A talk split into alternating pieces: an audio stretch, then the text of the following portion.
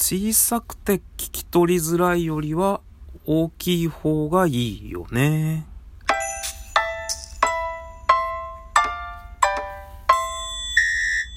はい、水戸です。よろしくお願いします。えー、本日10月16日金曜日11時28分です。えっ、ー、と、久しぶりにね、しっかりこうカレンダーが横にあるので、あの、日付とね、時間が分かりました。えー、珍しくね、その日のうちに収録をしている感じになります。よろしくお願いします。ということでね、えー、皆さん趣味ってありますでしょうか？これちょっとあの前の話にも続いちゃうんで、この献血のね、私趣味ちょっと献血と散歩ぐらいしかないんで、あれなんですけど、なんか趣味っていう趣味が本当にないなと思って。で、なんか若い頃って特に趣味らしい趣味もなくてもなんかやたら出かけててね、いろんなことしてて。で、遊んでた記憶があるんですけど、こう、年取ってくると、こう、人との関わりがね、あんまり、やっぱり周りも結婚したりとか、まあ、あとは近くにいた人が引っ越したりして、あんまりね、こう、近くに人がいなくなってくると。ってなると、休みの日俺何してたかなって。で、私、あの、お酒をやめてしまったんですね。まあ、その、話すと長くなるので、またこれはいつかの回でね、お酒をやめた話っていうのをね、えー、すればいいのかなって思ってるんですが、今年の2月で急に酒をやめてしまったんです。まあそれまでね、飲んでたんですが。で、そうなると、休みの日って何してた？酒飲んでダラダラっていうのはあったけど、お酒飲まなくなったらこれ何すりゃいい？で、しかもその2月でやめて、まあ、そのままね、コロナというものが流行り始めて、まあ休みの日も家にいるとか、休みの日どころじゃないですね、家にいる時間が増えて、それこそ何してた？っていうようなことがすごくあって、まあ、家の中でできる趣味を持っている方であったりとか、まあオンラインであったり、まあオフラインでもね、何かこう、本当に自分でね、楽しめる趣味を持たれている方ならいいんですけど、本当に趣味がないと、こりゃ生きてけんぞと。生きていくのが辛いぞと。っていうことになって、で、それで始めたのが、この声のライブ配信なんですよね。で、まあ、この声のライブ配信、まあ皆さん、ポッドキャストで聞いてくださったり、ラジオトークというアプリで聞いてくださったりしているとは思うんですが、えー、まあ、ラジオトークというアプリでやっております。で、ここに到着するまでに、いろいろなライブ配信アプリを試しまして、まあ、それこそね、あの、声だけのライブ配信アプリで、まあ、すごい有名なのがスプーンっていうのがあったり、まあ、あとは、スタンド FM っていうのがあったり、まあ、いろんなね、こう、有名な声だけ配信のアプリってあるんですけれども、まあ、なんというかね、自分が結構、この、こういうのがいいなって思ってるのに、マッチングしたのが、コミットしたのが、こう、ラジオトークだったので、こう、ラジオトークを、多分ラジオトークダウンロードして、初めて、えー、放送した時に、もうちょっと好きでしたね。それこそあの、他のアプリは試して、試して、うーん、まあこれでやってみようかな、みたいな感じとかあったんですけど、ラジオトークはもうなんか、ちょうど良かったです。僕の気持ちにすごくフィットしてました。それこそ画面の見やすさであったり、まあ僕はライブ配信をね、主にしているので、ライブ配信での、えー、コメントの出てくるタイムラグ、いわゆるこうコメントを打って見てる人が、その配信主さんにの画面に出てきて読まれるまでのタイムラグであったり。まあ、あとは声だけのライブ配信の世界って、どうしてもこう、やっぱ、なんというか、作った声の方が多いですよね。なんか、萌え声と言うんですか来てくれてありがとうございますみたいななんか、そういうのがあって、そういう人が結構、たくさんやられているイメージが多くて、イメージというかまあ実際僕が見てきたのがそういうのが多かったので、で、そういう人が人を集めるっていうとこ、世界だったので、なんかそういうのはちょっとなっていうのがあって、まあそしたらこのラジオトークはね、まあ単純にライブを僕はメインでダウンロードしたので、僕がダウンロードしたのが2週間ぐらい、まあ2週間も経ってないんですけど、10日ぐらい前で、で、そこから、あんまりね、ライブしてる人が少ないっていうのもちょっといいかなって思ったところです。まあ、それはね、今思えば、自分がこのラジオトークを開く時間が夜中の3時とか、まあ逆にお昼の2時3時とか、だったので、あの、ラジオ、ライブ配信してる人が少ないなと思ったんですけど、まあ、いわゆるゴールデンタイム的な、まあ、夜9時とかはまだなのかなわかんないですけど、少なくとも今ですね、今11時半過ぎなんですけど、夜のたくさんの方がね、えー、配信されてらっしゃるんですけれども、まあ、僕が見た時はなんか配信してる人も少なかったので、なんかこう、あんまり変な配信というイメージがなくて、その配信してる人の配信を聞いて、いや、こりゃいいなと。で、あの、画面もぐちゃぐちゃしてないですし、なんかすごく落ち着いてね、ライブ配信ができるな、この空間は。で、まあコメントされてる方も、あの、変なコメントとか嵐もなかったので、すごくいいなと思って、このラジオトークという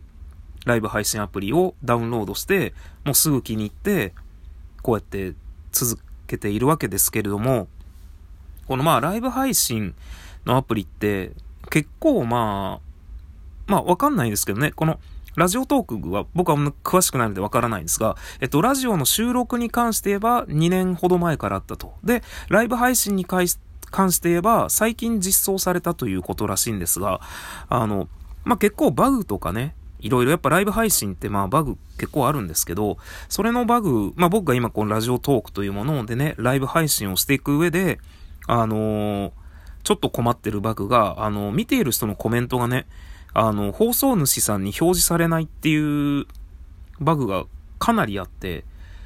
もうほんとすごい頻度であって、で、私はね、その、ライブ配信をメインでこのアプリをダウンロードして、こう声でね、いろいろ、いろんな人とまあ交流したいなと思ったんですけど、いわゆるこうコメントを打っている人は出てくるんですけど、画面上に。で、他の見てる人の画面上にも出てるんですけど、放送してる人の画面にだけコメントが出てこないっていう。だから、あの、答えようも何もないんですよね。で、そういうバグがあったりして、で、そうするとね、やっぱり見てる人としてはね、ライブ配信を楽しみに、交流ができないので、やっぱ見てても面白くなくなっちゃうんですよね。そういうのが悲しいなっていうのが、まああるんですけど、まあ、そんなね、別にラジオトークの話をしながらっていうわけでもないんですが、結構ね、他のライブ配信に比べて声だけに特化してるからなのかがよくわからないんですけど、僕このラジオトークのライブ配信聞いてて、ものすごい他のライブ配信と違って、ものすごいこれ多いなって思うのが、声めちゃくちゃ小さい人がすごい多いんですよね。その声が小さいっていうのは声量っ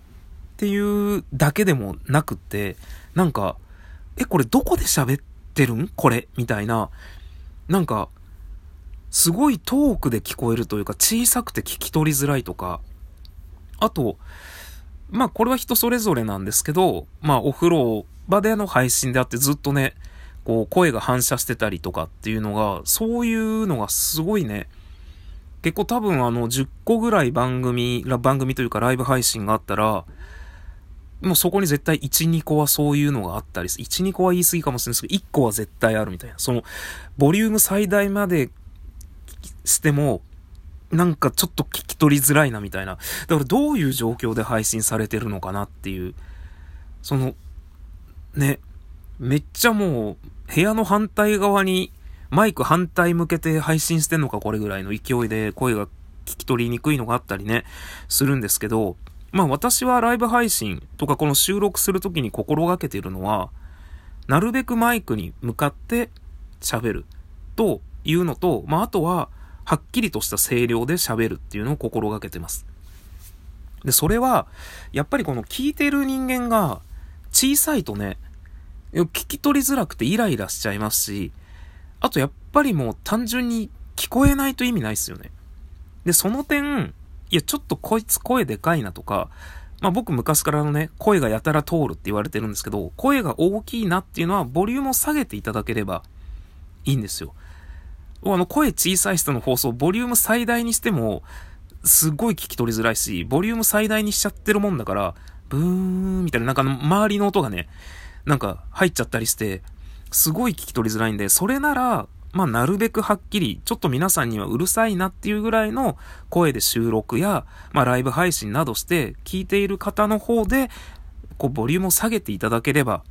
そっちの方がいいんじゃないかなっていう気持ちで、あの、はっきりとした声量で、こう、お届けさせていただいております。というのをね、ちょっとあの、お伝えしたいなと。まあ今日のライブ配信じゃない、間違えた。この収録のミトラジオ、阿佐ヶ谷ノックアウト、ボリューム13なんですけれども、まあラジオらしい配信でもなく、えー、いつものダラダラした雑談でもなく、まあ、なんというか、ライブ配信についてみたいな気持ちを述べる感じになってしまいましたので、まあもしかしたら聞いている方はね、今回のラジオは外れだなって思われる方もいらっしゃるかもしれないんですけれども、まあなんというか私がそういう気持ちでやってるなっていうのをね、ちょっとどこかで一回伝えておいた方がいいんじゃないかなっていうのがあったので、伝えておいた方がいいんじゃないかなっていうか、まあ忘れないようなメモですよね。僕はあのタイトルはずっとね、あの、ミトラジオボリューム9だけでのタイトルなんで、まあ、阿佐ヶ谷ノックアウトですね。ポッドキャストで聞いてらっしゃる方は、阿佐ヶ谷ノックアウトっていうタイトルもついてるんですけど、で、まあ、概要欄に、その時喋ったことをボソボソっと一言書いているような感じになるので、まあ、タイトルだけじゃね、どんなラジオかわからないんですが、まあ、概要欄にね、やっぱり、聞こえないよりは聞こえた方がいいかな、みたいなことを書いておけば、まあ、いつか僕が自分のラジオをね、こう、見たときに、ああ、この時そんなの喋ってたな、みたいな感じの、あの、本当に今日は取り留めのない、あの、何の、誰かに届くかもわからない、もう本当メモ代わりのラジオというような、まあ本当自分の思いの丈をただだらっと喋らせていただいた感じの12分間となりました。ということで皆様、本日のミトラジオこれで終わりでございます。それではまた失礼いたします。おやすみなさい。